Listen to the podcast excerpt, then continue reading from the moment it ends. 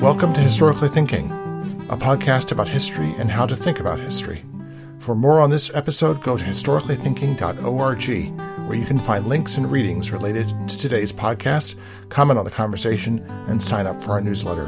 And consider becoming a member of the Historically Thinking Common Room, a community of Patreon supporters. Hello. In the summer of 1918, hoping to somehow re-engage the Russian Empire into the First World War, as the Allied offensive on the Western Front commenced, thousands of troops from Allied nations began to land in ports in Russia's far north, far east, and far south. It was the beginning of one of the most ambitious military ventures of the 20th century. Following the armistice with Germany in November 1918, Allied forces in Russia not only remained, but expanded. Eventually, 180,000 troops from 15 different countries would participate as either a means of bringing Russia back into the war or strangling the Bolshevik regime in its crib, the intervention was a failure and quickly forgotten in those nations who had participated. But it was a long cherished memory in the Soviet Union. It arguably stoked global turmoil for decades to come, and it remains firmly a part of the pick and mix, might is right narrative of Vladimir Putin's Russia. Anna Reid was the Kiev correspondent for The Economist and The Daily Telegraph in the mid 1990s. She has since written about Ukraine for Foreign Affairs, The Observer, and the Times Literary Supplement. Her books include The Shaman's Coat, A Native History of Siberia, Leningrad, The Epic Siege of World War II, and Borderland, A Journey Through the History of Ukraine. Her most recent book is A Nasty Little War, The Western Intervention into the Russian Civil War, which is the subject of our conversation today. Anna Reid, welcome to Historically Thinking. Thank you very much indeed for having me on. So we should begin with sort of the prologue, at least I guess as the Allies are thinking about it, not the Bolsheviks. Um, what did the collapse of the Tsarist regime and the collapse of the Russian Eastern, uh, well, their Western Front, uh, what did that do to the Allied fears and anxieties about the Great War or what was going on the West on our Western Front? Well, you, you, you gave a beautiful digest just then of the intervention as a whole. Um, but to, to, backtrack to the beginning, the, the, the Bolsheviks come to power in November 1917 to everybody's surprise, including most Russians, and uh, they um, they immediately start peace talks with Germany, and this is a disaster for Russia's allies because although the Russian army had been starting to fray under the, the this provisional government which replaced Nicholas II after his abdication, um, in which the, the Bolsheviks had thrown out. Uh, you know, there were still hopes that that, that somehow the, the, the Russian army could be pulled together again and the Eastern Front could be re-energized. And when Lenin and Trotsky actually start uh, negotiations with Germany, um, this is you know this is a disaster because not only will the eastern eastern front cease to be and German troops will be able to be divisions will be able to be transferred west, but but potentially Germany has access to Ukrainian coal and grain and to, to Baltic flax and timber. And even worse, there's the possibility that the Bolsheviks might hand over to them these large stocks of military supplies, which the Allies have been sending to the Tsarist armies and which are still sitting in various ports in Murmansk and Archangel up in the north on the um, Arctic and White Seas and in, in Vladivostok on the Pacific.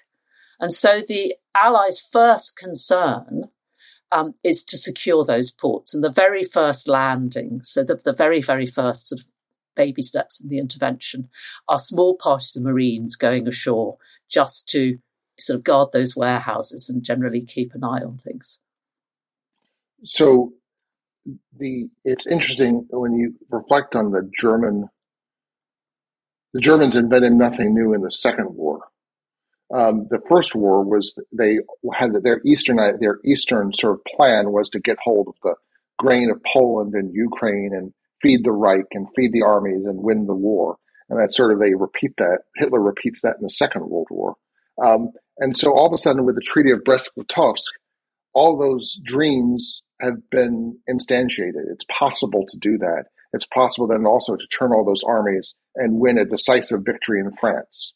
So this is the sort of the nightmare that the Allied command is facing.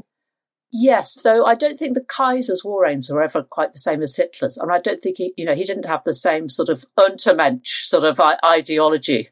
There's no genocidal, but there's always the there's always the appeal of, of, of the wheat of Ukraine, the natural resources, as fueling a you know an under undernourished, uh, uh, unagriculturally provided. I don't know, my words are mixed up.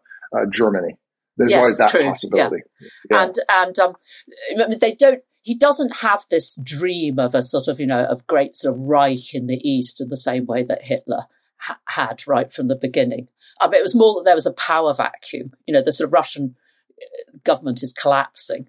Um, and and there's this, you know, there's an opportunity presents itself. But you're absolutely right. The German army occupies Ukraine and the Baltics, and it starts um, it starts sending food west to its to its own people and its own armies. And but it's not. But in other ways, paradoxically, actually, German occupation is is a bit of a respite for the local populations uh, because they bring order back, um, at least at least to the cities where you know the great the requisitioning isn't going on, and sort of life returns slightly to normal. And it's after the armistice when they all those German and Austrian troops are withdrawn that Ukraine collapses into this really vicious civil war. We're going to get to that. Uh, but the what's also interesting to think, think about is is that at first they were trying to seize the stores. At some point, they must have had this idea that they were going to drag Russia back into the war and reestablish uh, uh, reestablish the Russian offensive to keep some German troops tied down in the east. There must have been a way in which they didn't take the Bolsheviks very seriously. They only took them seriously as a German plot to remove Russia from the war, which, in fact, that is sort of why they let Lenin through Germany. Um, but they they must have been diminishing the importance of the Bolsheviks as Bolsheviks and thinking only of them as German tools. You're, you're absolutely right. Mainstream opinion was that they were they were German tools, they were German puppets. But the Allied representatives on the ground who had subsequently had to do with them. I mean, it wasn't the ambassadors because we didn't have diplomatic relations, so they were these junior guys and unofficial representatives um, sort of stayed stayed stayed in Petersburg, and then they moved to Moscow when the capital moved, and they built up good relations with Lenin and Trotsky, who were obviously keen to butter them up because they wanted to stop the Allies landing in force. They they were sort of always holding out this little carrot, this possibility that um, they themselves might turn on the Germans, you know, renege on their peace agreement, peace deal with the Germans and, and, and start fighting them again. Um, so there was that sort of strand, diplomatic strand going on. But at the same time, through 1918, you've got these anti Bolshevik governments declaring themselves all around the peripheries of the old Russian Empire. And they sort of span the political spectrum from the very conservative, like the volunteer army in the south, um, of you know, all sort of headed by former czarist generals, to rival revolutionaries, um, to the socialist revolutionaries, um, who are basically the revolutionary party of the countryside, and won the elections to to a constituent assembly, which the Bolsheviks immediately broke up, you know, at the end of 1917. And so we don't really care who comes to power. Uh, the, for the Allies, we, it could be any of these groups as long as they overthrow Lenin and Trotsky and start fighting Germany again. You know, our, our mm-hmm. overwhelming priority is Germany. We don't really care what happens in Russia as long as Russia, the Russian armies are rebuilt and start fighting the Germans again. So, who's in charge? I mean, who's directing the Allied intervention? Let's just start with the North, with the Archangel Force. So, you say the Marines come on board from ships, they guard the warehouses, but soon more troops arrive. And I noted with astonishment that there's a group of it's an American are the sort of the, the healthy the healthy bit of it is about three thousand Americans, a brigade or so of Americans, but they have a British general, and this is kind of astonishing given the sensitivities on the Western Front Pershing vis-a-vis uh, uh, Field Marshal Haig uh, regarding American troops under British command. I mean, Wilson famously never called it never called himself an allied power. We're co-belligerents, I believe, is his term. So how did this how did this happen? This seems like it's all being scraped together and thrown against the wall.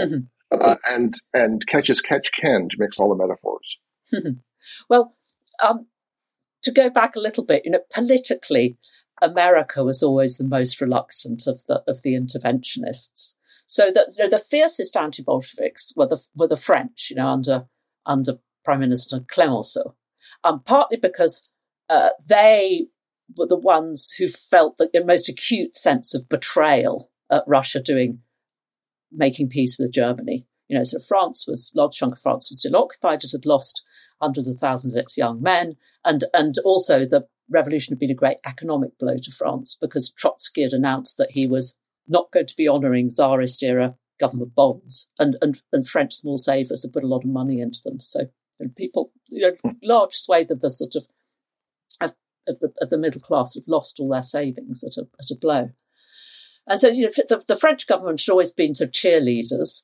Um, the the least, but the uh, sort of Lloyd George was somewhere sort of in between.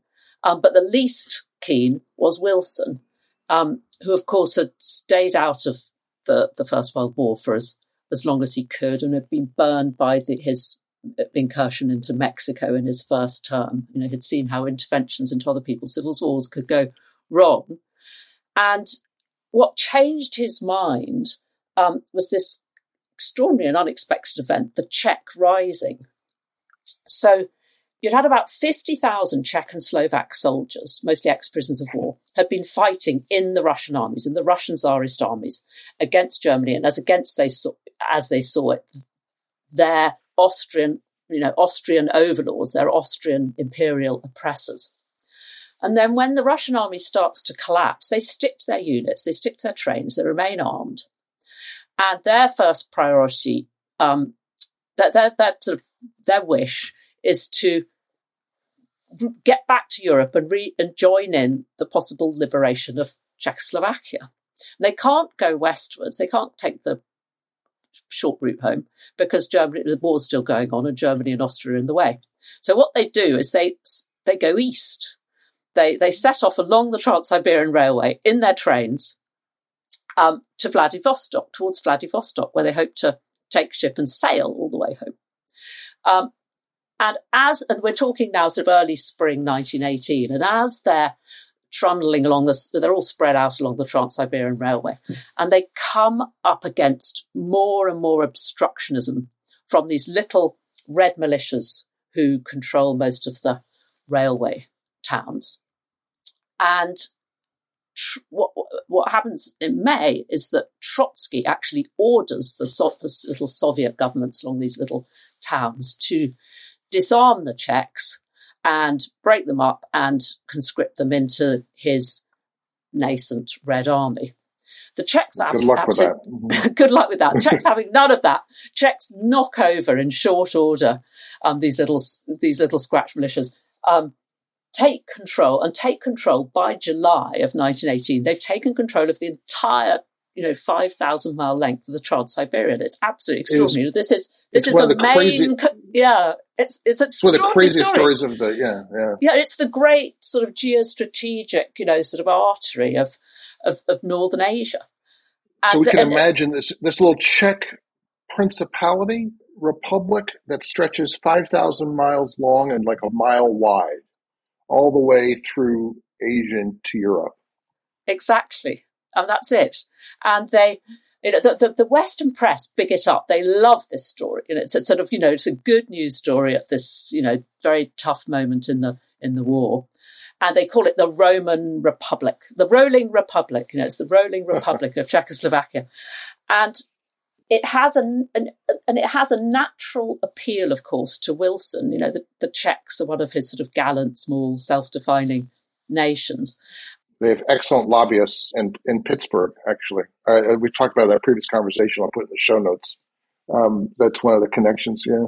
Exactly. Thomas Masaryk, the, the, the Czech yeah. um, leader, the leader of the national movement, you know, he tours the states, uh, gives lots of, you know, great events in Carnegie Hall and rallies and meets Wilson and um, is generally feted, does a great job.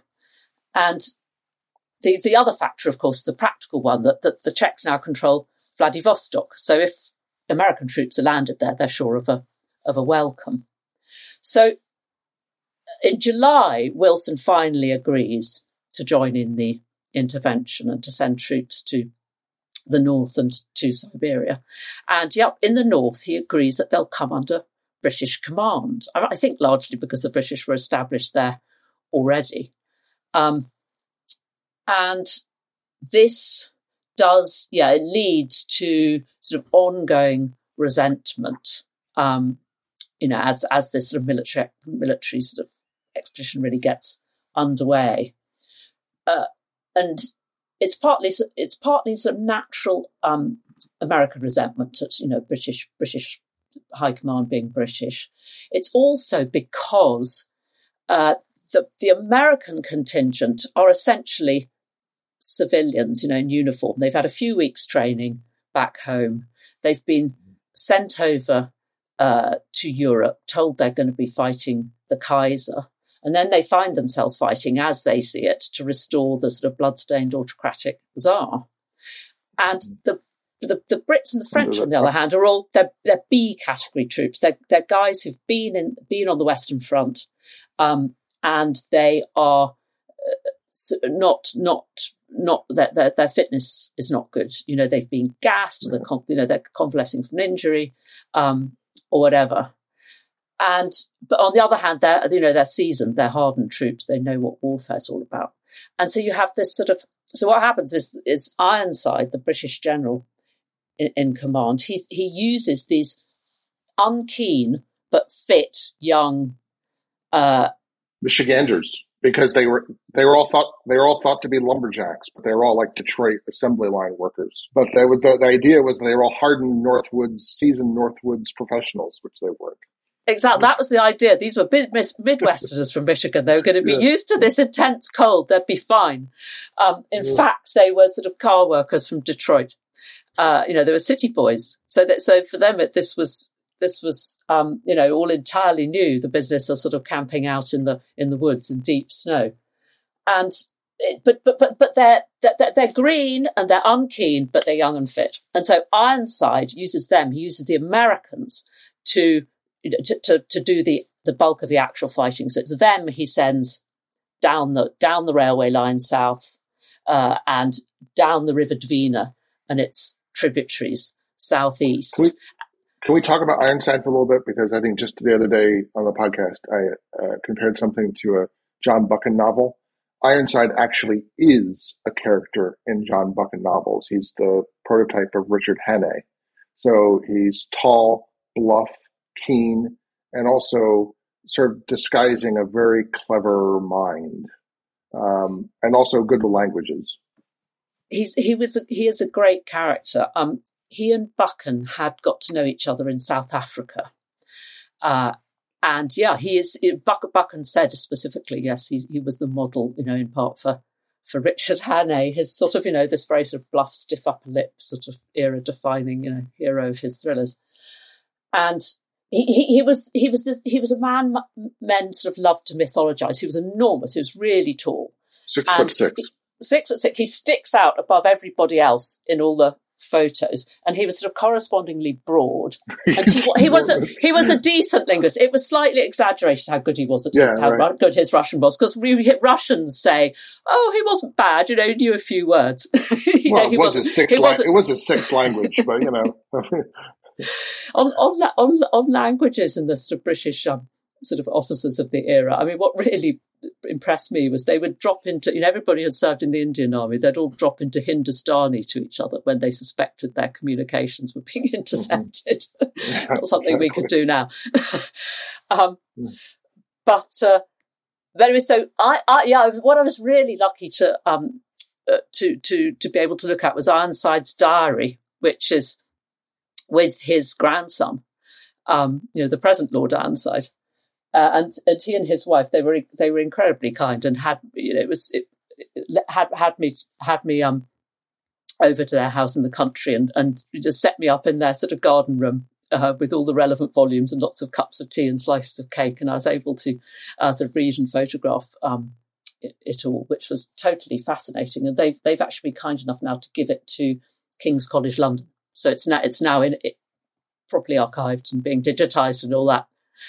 One of these people with a compulsive diary diary need. So he wrote in his diary as every night as often as he could.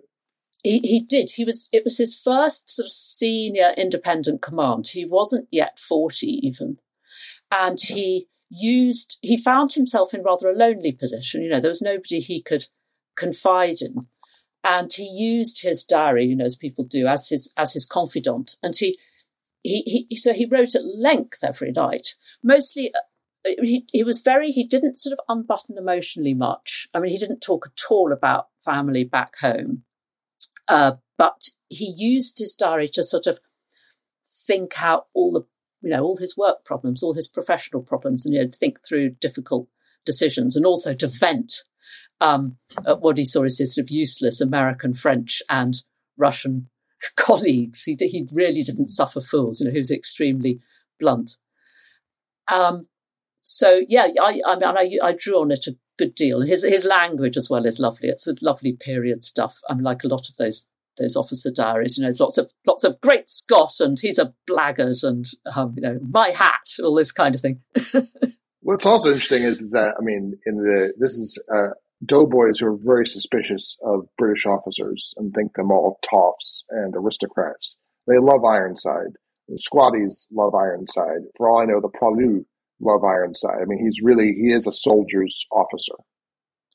He absolutely is. So they they dislike most of British command. Um, yeah, yeah. And they they resent the British in general because you know they see them as having been given you know soft swivel du- swivel chair duties was the phrase in the rear, yeah. But Ironside goes to the front all the time. He loves going to the front.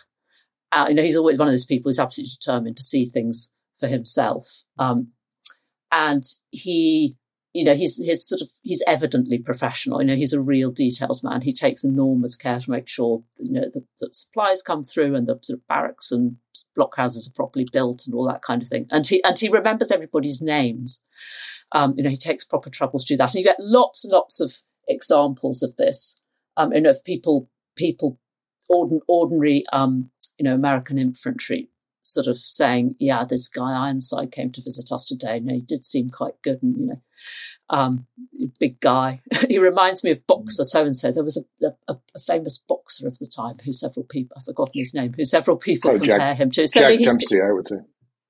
Wasn't there somebody else? Because I remember that anyway. But, so but anyway, he's, the, um, he's generally he's generally liked and admired. Yeah. Yeah. So we should say, what is the front? Who are they fighting? And you know, this is this all just within a few miles of Archangel? Are they just trying to preserve the port? I mean, what's the goal?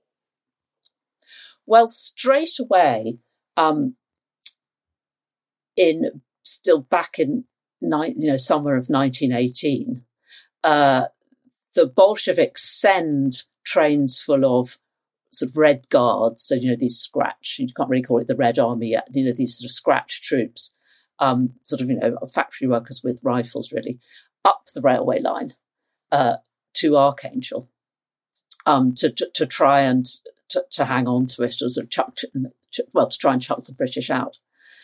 And th- they are repelled quite easily. Um, but well, hang on. Do you want me to jump on to post armistice now? Or have we jumped on to post armistice already?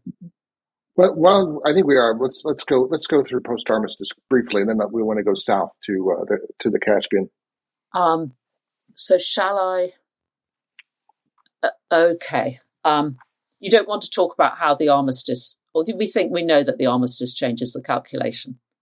Well, I mean, let's let's talk about the armistice. How does the? I mean, by because with the armistice, there's no longer any pretense that um, you can somehow. There's no need to get Russia back into the war. So, exactly. um, so then why not just leave? I mean, what's what's the point then?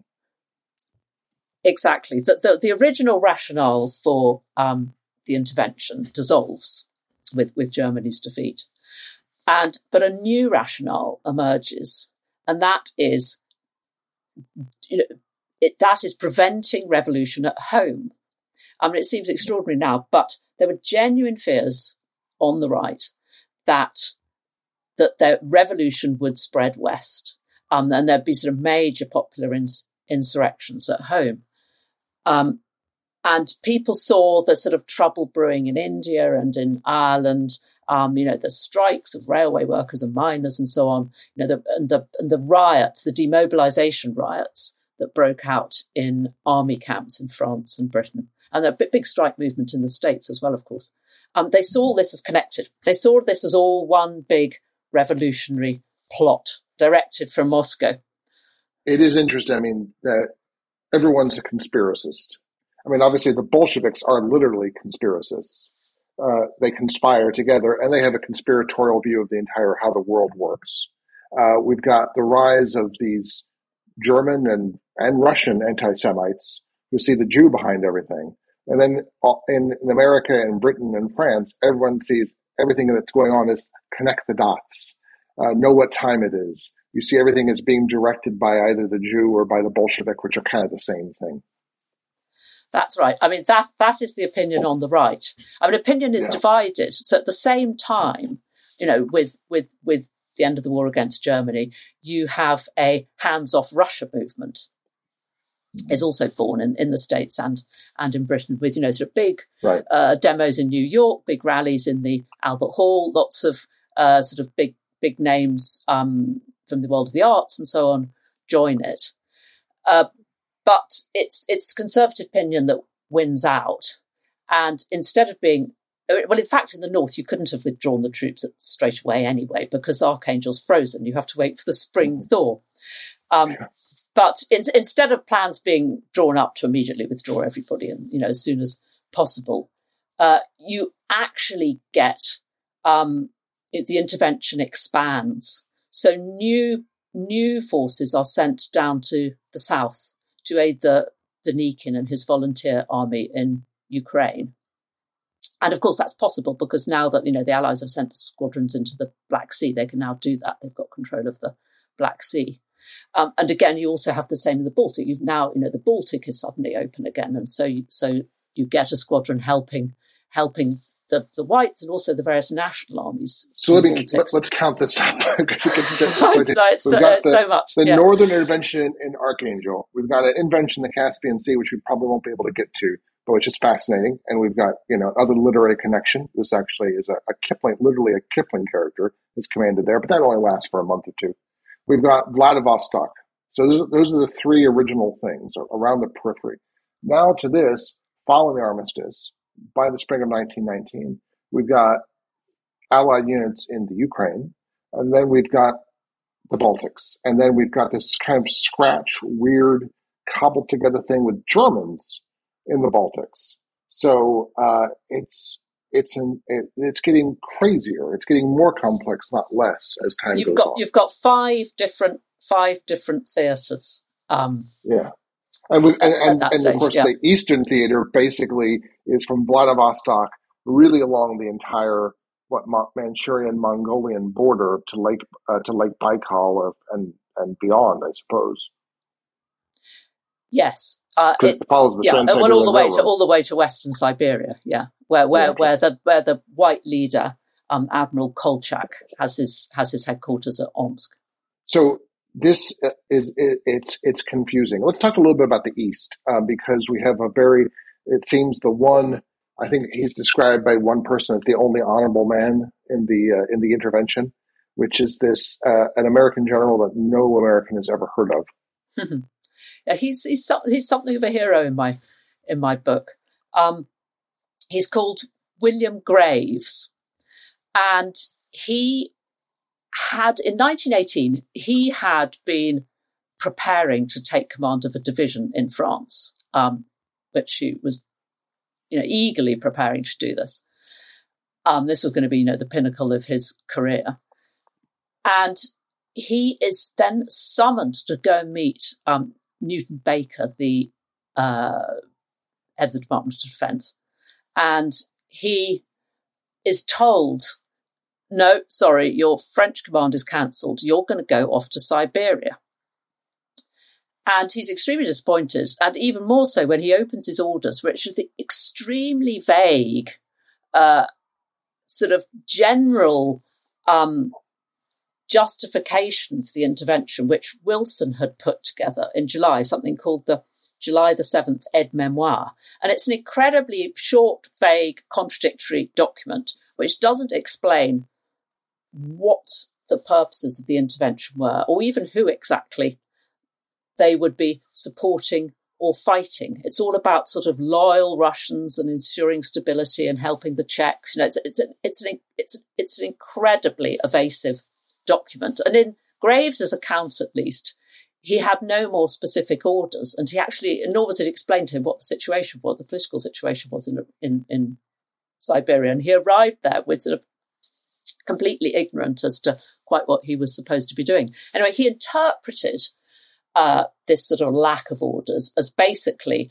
a sort of tacit um, instructions to do as little as possible, to stay as disengaged as possible. You know, America was really only doing it all to keep the Allies happy, and he should keep his troops out of fighting.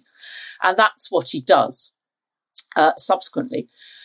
However, um, he is the Americans are sort of allotted a good chunk of the Trans Siberian to to guard, and that brings them subsequently into frequent clashes um, with the with Bolsheviks, the Bolsheviks and raids and ambushes, but also with this rogue white general, a, a Japanese protege um, called Semyonov, who is he's a warlord basically. He's a really vicious um, sort of psychopathic warlord who roams up and down the sort of Russian Chinese borderlands, um, sort of massacring and and and, and, and raping and all the all the usual.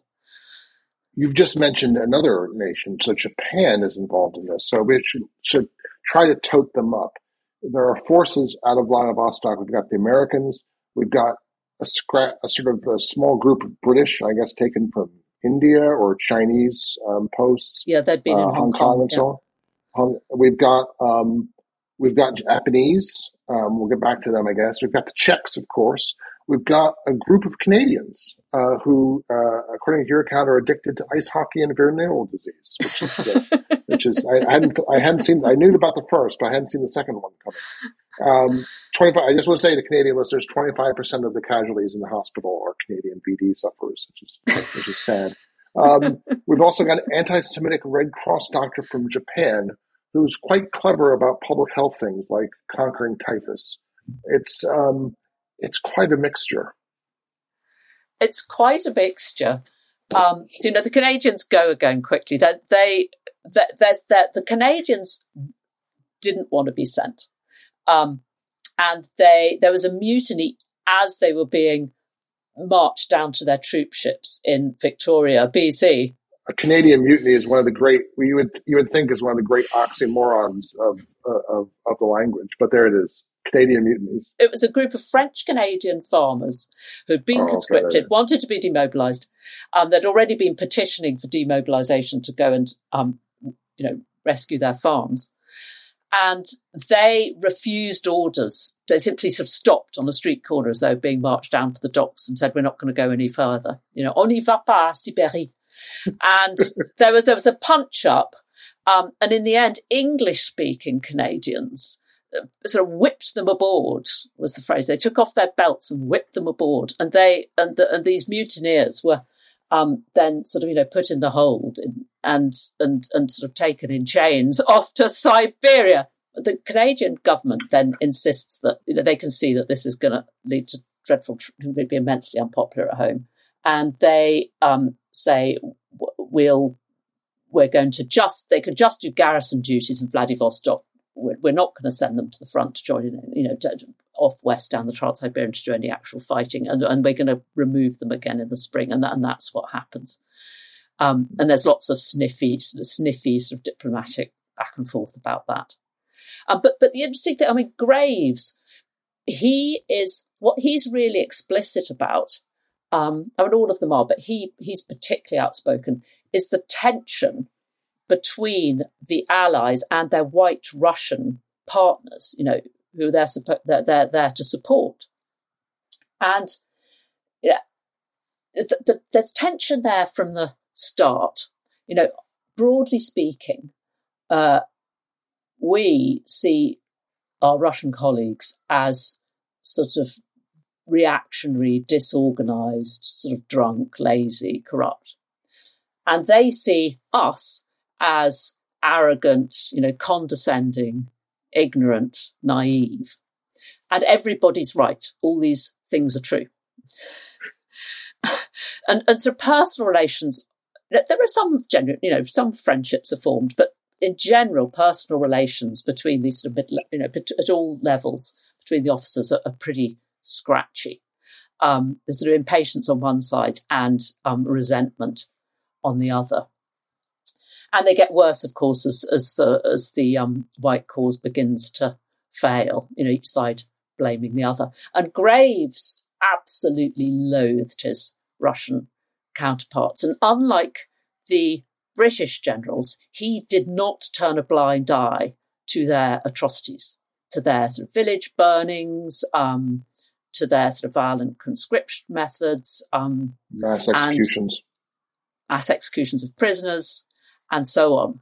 Um, it's all that's all skated over in the British diaries and memoirs, just occasional, very sort of um, read between the lines allusions. Whereas Germ, uh, whereas Graves lays it all out. You know, he he receives deputations of peasants who complaining at at white violence, uh, and he receives you know sort of the wives of a sort of sort of you know sort of social democrat style um, sort of newspaper editors and local uh, um, politicians and so on in Vladivostok um, who come and petition him to get their husbands released from jail, and he he he, he loathes the Russians more and more.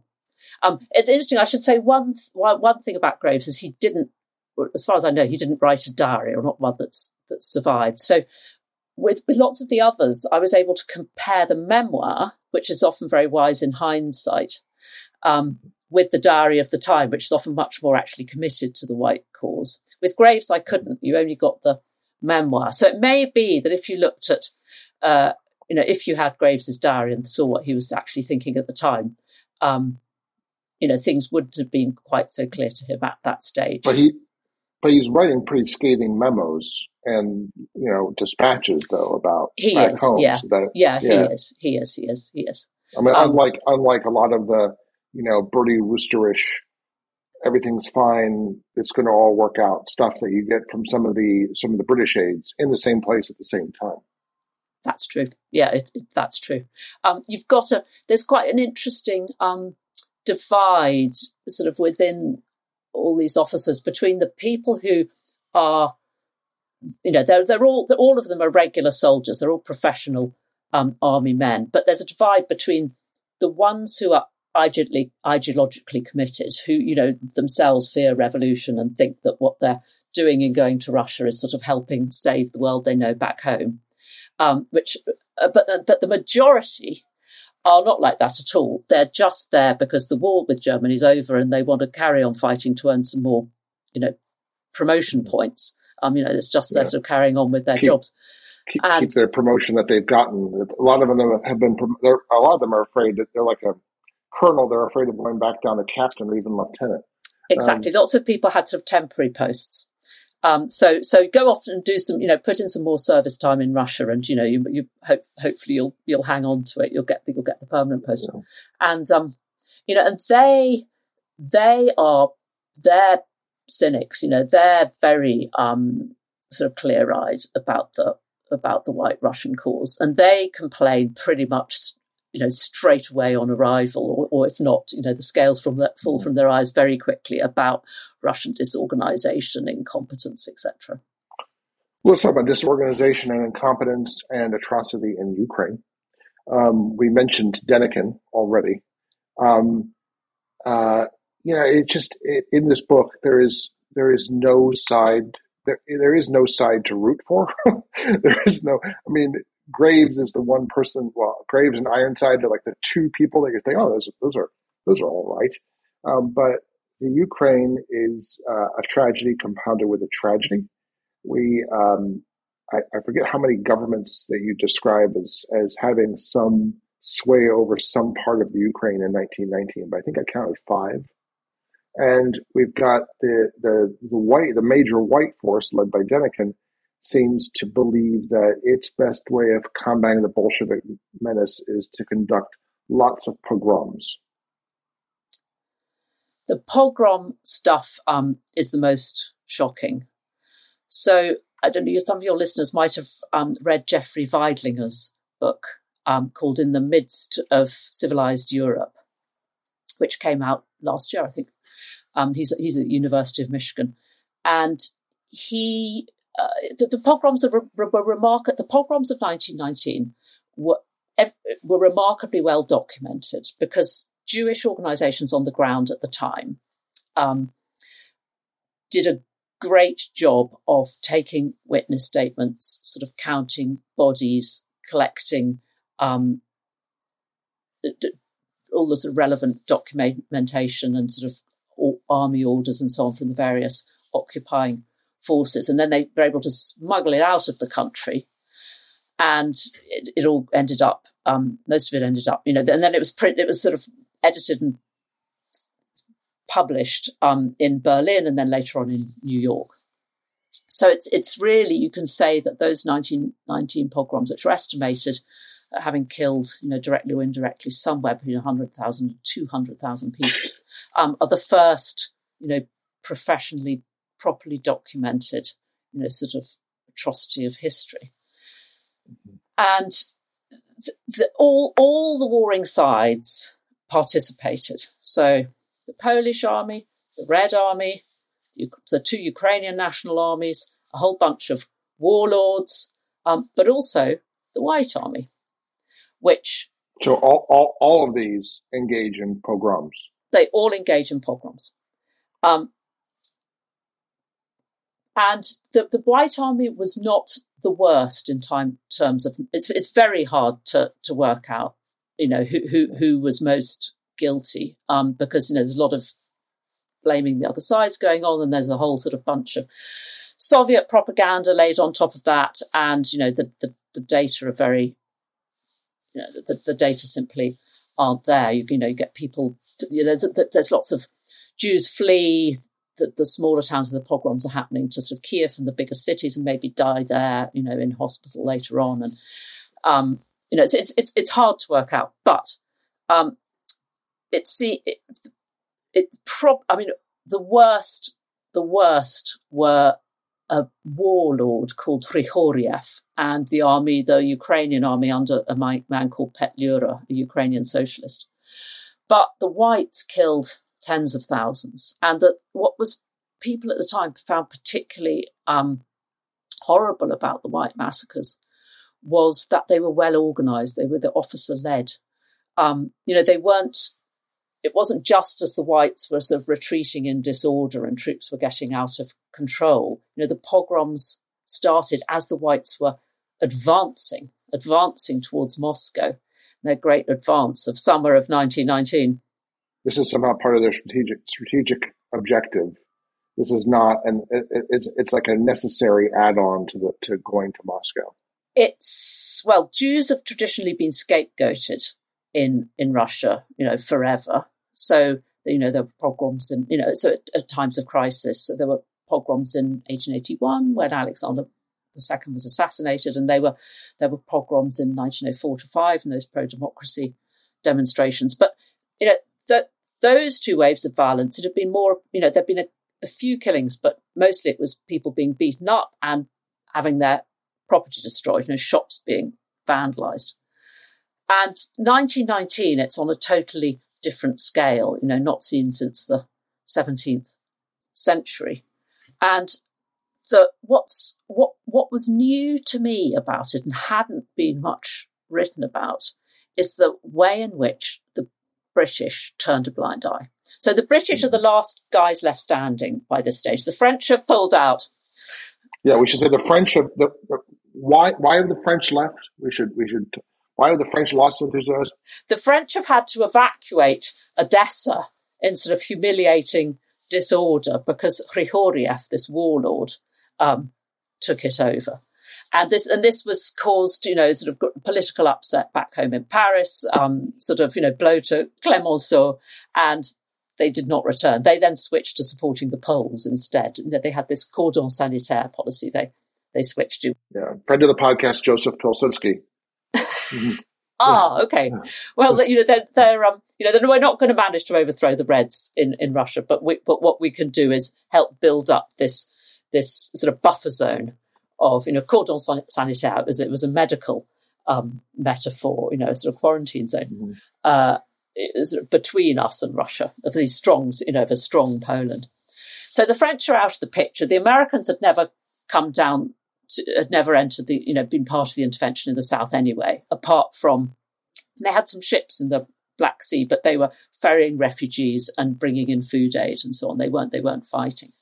So it's the, it's the Brits, and from Westminster right down to the ground at every level, the British military and political establishment denies um, or minimises the pogroms. They you know, they deny that they're happening. They, you know, that these excesses, that's the euphemism of the word. They say these excesses, you know, this is all, this is all fake news. Um, or they say uh, they're exaggerated. These reports are being exaggerated. Uh, or they say, um, you know, all regrettable, these excesses, but Denikin is doing his best to rein his troops in. You know, unfortunately, they sometimes get out of control, which was totally untrue. You know, he didn't sack anybody. Um, or, or sometimes they victim blame. They say, uh, one particular quote, uh, he, the man says, uh, you know, the, the Jews are bringing the violence upon themselves by their nervous panicking. Their nervous panicking is fanning the violence. And of course, um, amongst the British right in general, you know, a lot of people had taken on the white sort of Jew equals Bolshevik trope. They themselves believed it. They themselves believed that um, the revolution was a Jewish plot. And you know, it's extraordinary. I mean, it's extraordinary the power that trope had. Um, you know, it, it was absolutely, it was true that a lot of the leading Bolsheviks had Jewish heritage. Um, on the other hand, it was, you know, that did not mean that every Jew was Bolshevik. And, you know, that, and a, a, a, lot of Jews had actually welcomed the volunteer army originally and, and tried to join it. And they were, they were not allowed to join because they were seen as sort of potential sort of spies and saboteurs. You know, so this obvious, observable fact that, you know, the Jews in general no more, no more wanted revolution than anybody else. They just wanted a return to normal life. Um, you know, was sort of bounced aside by this by this conspiracy theory, which of course, and and, and this, you know, the Jew equals Bolshevik idea, it it excuse it was it was popular amongst whites because it it it, it excused them from examining the real reasons for the why the old system had collapsed so quickly. Um, you know why why it had been so unpopular and why they were having such difficulty recruiting now too. So at some point, alas, not because of this, Lloyd George, the prime minister, decides to cut his losses. Um, why and how does he do such a complete turnabout on the question of British intervention in the Russian Civil War. So Lloyd George has always been ambivalent about intervention. And he puts the whole project, um, he ha- basically hands the whole project to Churchill. He promotes Churchill back into the cabinet at the end of 1918. And Churchill is a passionate anti Bolshevik and also wants to recoup his military reputation after the disaster of the Dardanelles. And, you know, the, Ru- Russia is the one remaining uh, sort of theatre where he can do this. And he, he becomes intervention's cheerleader in chief, and the press start calling it, you know, Church, Mr. Churchill's private war. And Lloyd George sort of swings back blows hot and cold on it, depending on how well the whites are doing. You know, when it looks as though they might actually take Petrograd or Moscow, he's he's he's suddenly enthusiastic. But when um, they have setbacks, he he he he blows cool again.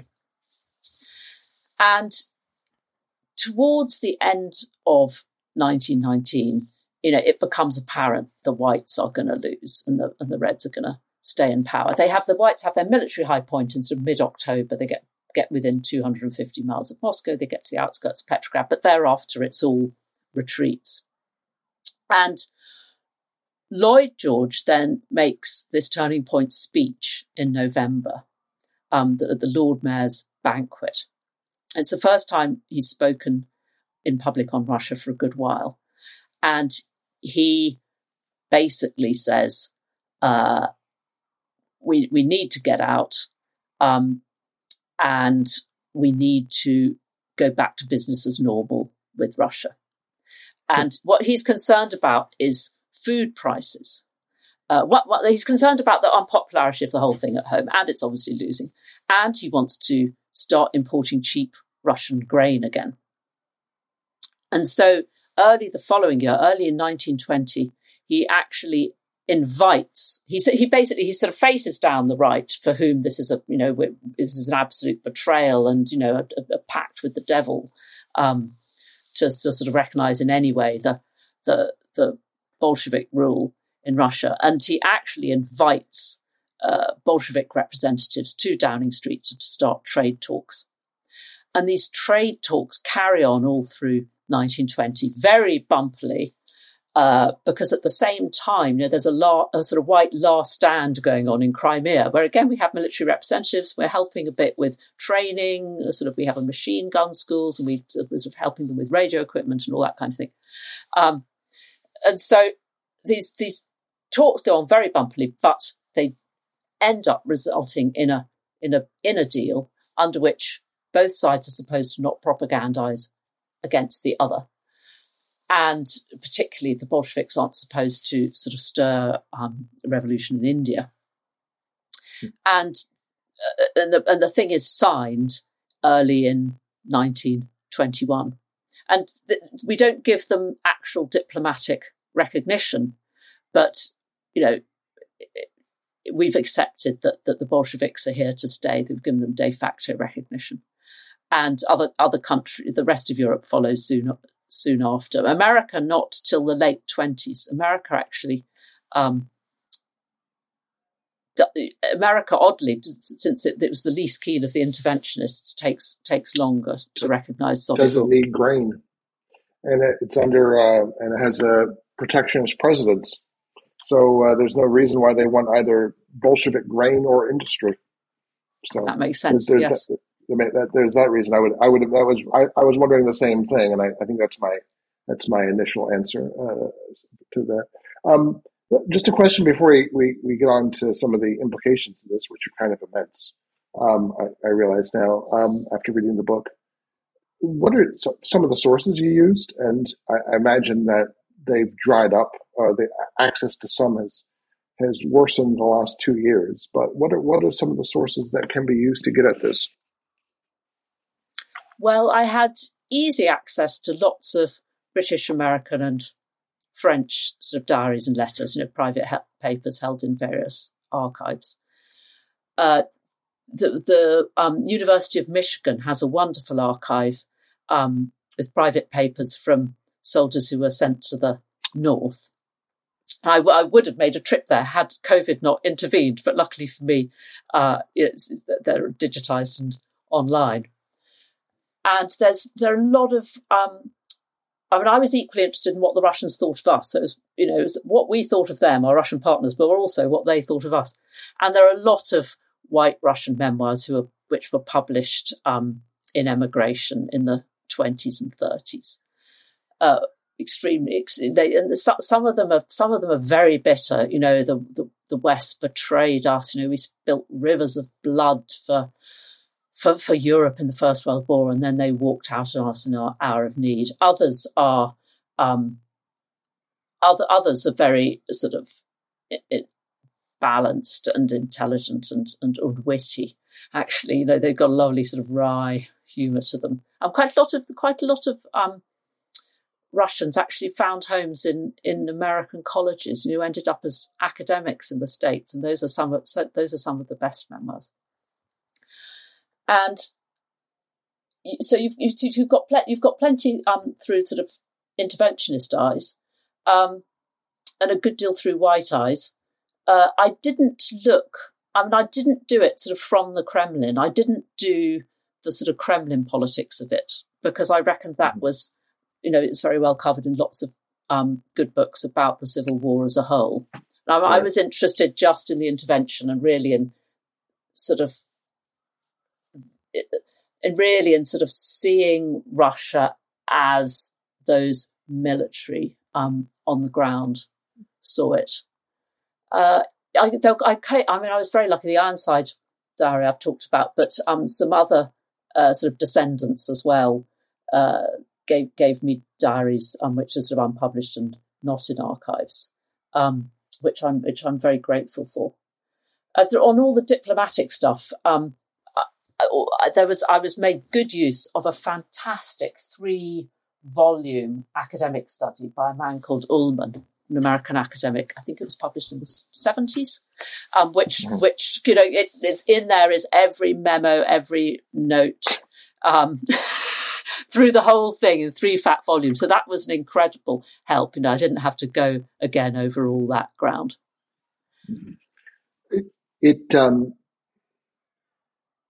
strikes me that um, it, it, you just made an essential point that this is not a history of the Russian Civil War.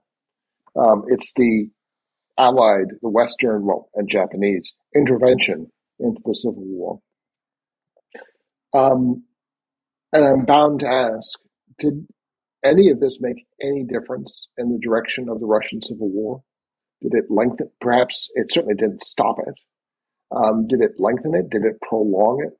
Um, the Russian Civil War is the crucible from which the Soviet Union is is comes. Um, did this intervention affect that? It didn't um, you know, the, the, the numbers of troops we sent were not substantial enough to tip the balance.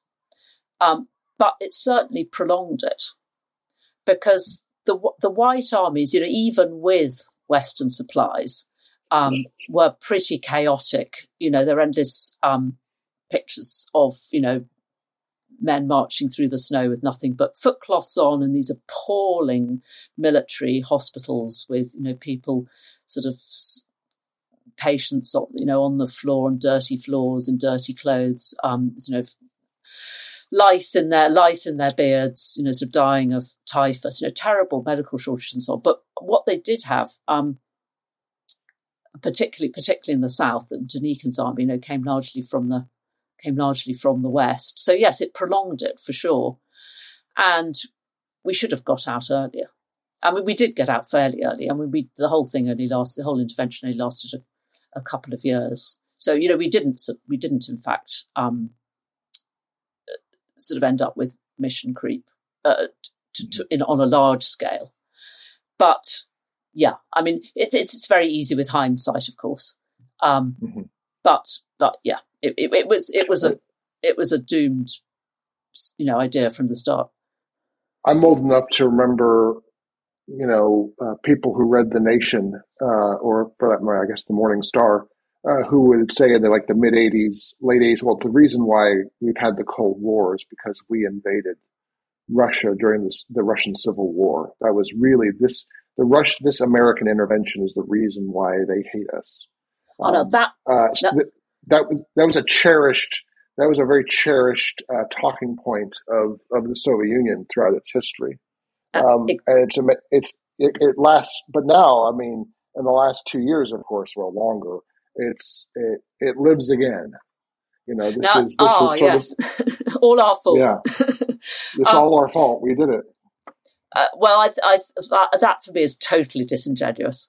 Um, you know, the, the the Soviet Union. First of all, you know, Lenin and Trotsky used political violence from the start. You know, from the off, from the minute they took power um, you know, they were not sort of brutalized by by by the West coming in, uh, and uh, and second, you know, they were explicitly devoted to worldwide revolution. they were not, you know, they were they were not uh, they were not going to be normal diplomatic partners in in any world. Um, so, I mean, I think that is utter nonsense. I think you know, Western Soviet relations would have been just as bad without the intervention. So, what it did do is make the West more unstable between the wars. It destabilized. So, it boosted uh, the left, the far left in Europe. It, I mean, it, gave, it, gave, them a cause, it gave them a grievance. And actually, you know, for example, um, some of the French sailors who mutinied in Sebastopol in the in the spring of 1919 and forced the French departure, um, helped force the French departure. Marty, the guy, the uh, the French uh, French communist commissar who shot lots of communist troops in the Spanish Civil War. I think he even gets a cameo in The Sun Also Rises. Exactly, indeed, he does. He he features in lots of memoir, civil Spanish Civil War yeah. memoirs. Um, he was he was completely paranoid. Um, as a had a crazy edge, and he so so he was one of these. He was one of the leaders of this mutiny in Sebastopol when a bunch of French sailors, the sailors actually they sort of locked their least popular officers in their cabins. They took down the tricolor. Um, ran up the red flag on their ships, and, and, a bunch of them even went ashore and joined in a, a, a Bolshevik demonstration. And you know the thing was was quelled. They were brought back under control with the help of Greek troops who actually had to fire on them. And but and then the, it was decided this needed to be wound up, and you know they, the the, the, the French ships all quickly depart back to France. And you know some of the mutineers all they wanted was demobilization. They just wanted to go home. They weren't political, but but others were indeed, you know, they were pro Bolshevik. They were revolutionary. They were communists, believing communists. Um, some of that there'd been uh, there was a lot of French language propaganda within the French fleet, um, spread by a man called Jacques Sadoul, who was he was with the French embassy um, during the revolution, and he completely bought he he he gave up. You know, he left his French government service to join the um, you know sort of Kremlin propaganda effort, and so, so so you've got these you've got these communized um, servicemen going back to France. Um, you've got you've got the left um, in Britain, you know, up in arms at the whole effort. Ditto in America, and so, it destabilizes in that sense. It also um, it boosts sort of isolationism in the states. Uh, so you know, after you've got you've got that that that strand comes to the fore again. A couple of things there. The one one that struck me reading this that in many ways the intervention, at least in terms of American British relations, is like a much longer, bitterer Suez crisis, where uh, the uh, the result is the British feel beholden and resentful of the Americans for pulling the plug, and the Americans are angry at the sort of colonialist aspirations as they see it of, of the British Empire and its persistence. There's there's a lot of Suez crisis kind of feeling, mutual resentments and bitterness afterwards. Um, it's also the beginning of the left popular front of no enemies to the left. Um, Social Democrats don't at this time realize that they're the first for lunch on the Bolshevik menu if the Bolsheviks take over. They don't know what's happened to Social Democrats in, Petrograd and Moscow in, in 1917. They'll learn, but they, but this is the this is the first sort of moment where there's there's a there's sort of a popular front on the left. Um, but then you've also then um, and then but then as you say you've got a this is I think I think American isolationism in, in the history of the United States is greatly exaggerated. Um, it occurs in a few discrete points. But this, uh, the 20s are certainly a moment for that. And it's certainly, um, and you can see this in sort of the anti colonialism of the Roosevelt administration. It's as much a disgust with the bad behavior of the French and the British as it is about sort of the American misadventures in the First World War and the intervention. Yeah, that's that's very interesting analysis.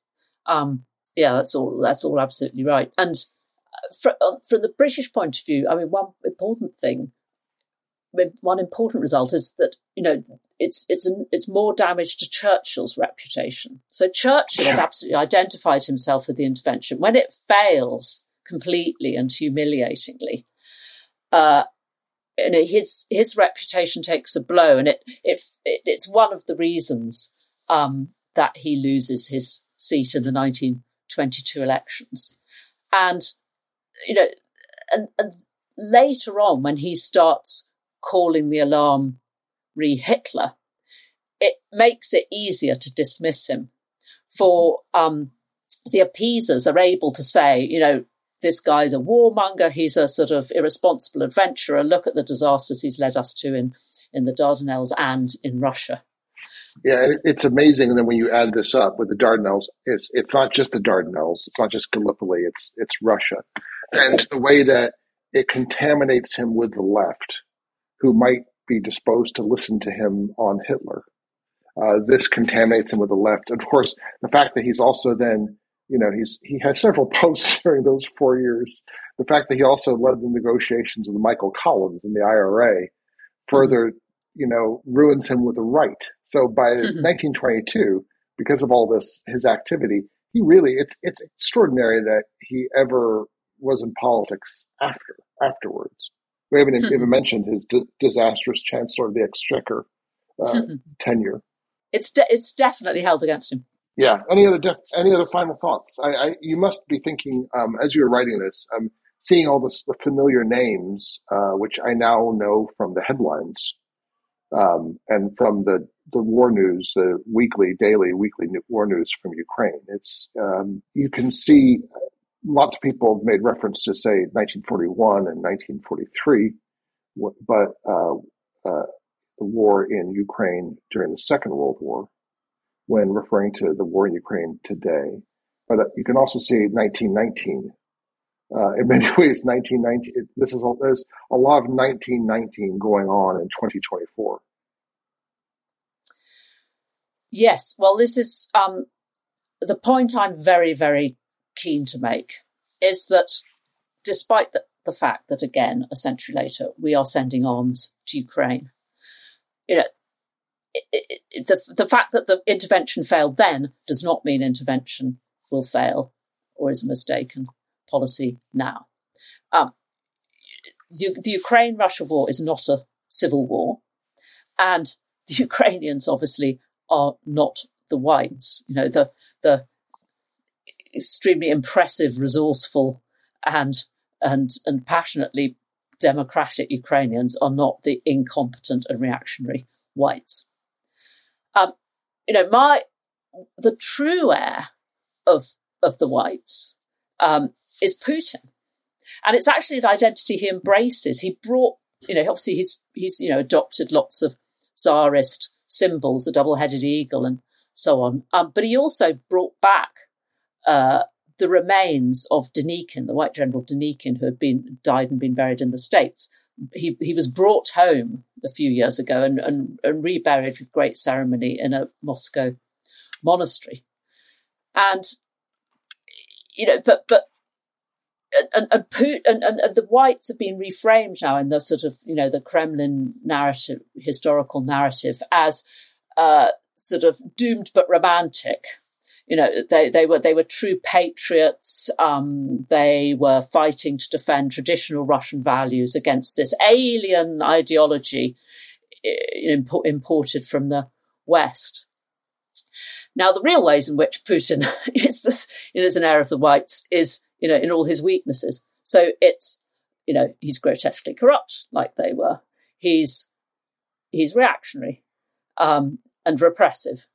Um, he is also, most importantly, um, you know, he doesn't have a real political program. He doesn't have a real reform program, which is actually going to improve lives for ordinary Russians. Uh, and most of all, he cannot accept the legitimacy of statehood for the non-Russian nationalities of the old empire. You know, he says again and again, the Ukrainians don't really exist. You know, Ukrainianism is a is a Western inv- invention. You know, the Ukrainian language is just a Russian dialect. The Ukrainians are just a sort of subspecies of Russian. Um, and, you know, this is exactly the white attitudes to, to the non-Russian nations. So again and again, the Allies try and get the whites to, to, to partner up with the Georgians, the Finns, the Ukrainians, um, the Balts, and whoever, because they realize that, you know, if if they can form a coalition, um, they will have a good chance of actually beating the Bolsheviks if they can fight together. And the whites reject this out of hand every time. Uh, you know, this this is an insulting suggestion. Um, there's some wonderful quotes. So, so the the white ambassador to London, he says at one point, he says, Estonia doesn't have an intelligentsia. You know, sort of Estonia is just a piece of Russian soil. Um, or to, to, you know, the suggestion that they should start negotiations with Mannerheim, you know, the Finnish leader, they say, start talks with, with, you know, Mannerheim laying down conditions. You'd have thought that little Finland had conquered sort of great Russia and, and, and so on. Um, so, you know, that this is another, um, you know, this is another way in which sort of Putin also has failed totally to understand realities. Um, I mean, the other thing which comes through absolutely loud and clear is is you know this long-standing Russian resentment of the West, and you, you know that's that's absolutely the driver between you know Putin-style ultranationalism. It's you know there's this really sort of poisonous sense of sort of grievance that we've been done down, um, it, and it and, and it's there in the whites' relations with um, with the Allies back in 1918, 1919 as well. Incredible resentment um, that that they're being told what to do, that that that, that you know we're not giving them more in the way of supplies, um, that we're sort of lording it over them. You know, it's some. Um, and it's exactly the same psychology then and now. I mean, absolutely exactly the same. Um, but what one has to hope, of course, is that Putin will lose for the, you know for the same reasons the whites did, because his program is hollow, because it's just reliant on this um, you know, sort of uh, this sort of empty ultranationalism based on based on nothing, um, and because he's so corrupt, you know, because you know inequalities are so glaring in Russia today, you know, that, that, that at some point Russians will, you know, shed that sort of nationalist, ultranationalist dream of sort of, you know, um, regained glory and see his regime for what it is and turn against him. My guest today has been Anna Reid, she is the author most recently of A Nasty Little War The Western Intervention into the Russian Civil War. Anna Reid, thank you for being part of Historically Thinking. Thank you very much indeed for having me on. It was a great pleasure. And thanks so much to you as well for being a part of Historically Thinking. If you like the podcast, then share it with a friend, or many friends. Vivian Lundy is our assistant producer. John Ruddat is our sound engineer. I'm Al Zambone and I'll be back next week with more history to think about and to shape the way we think about the present.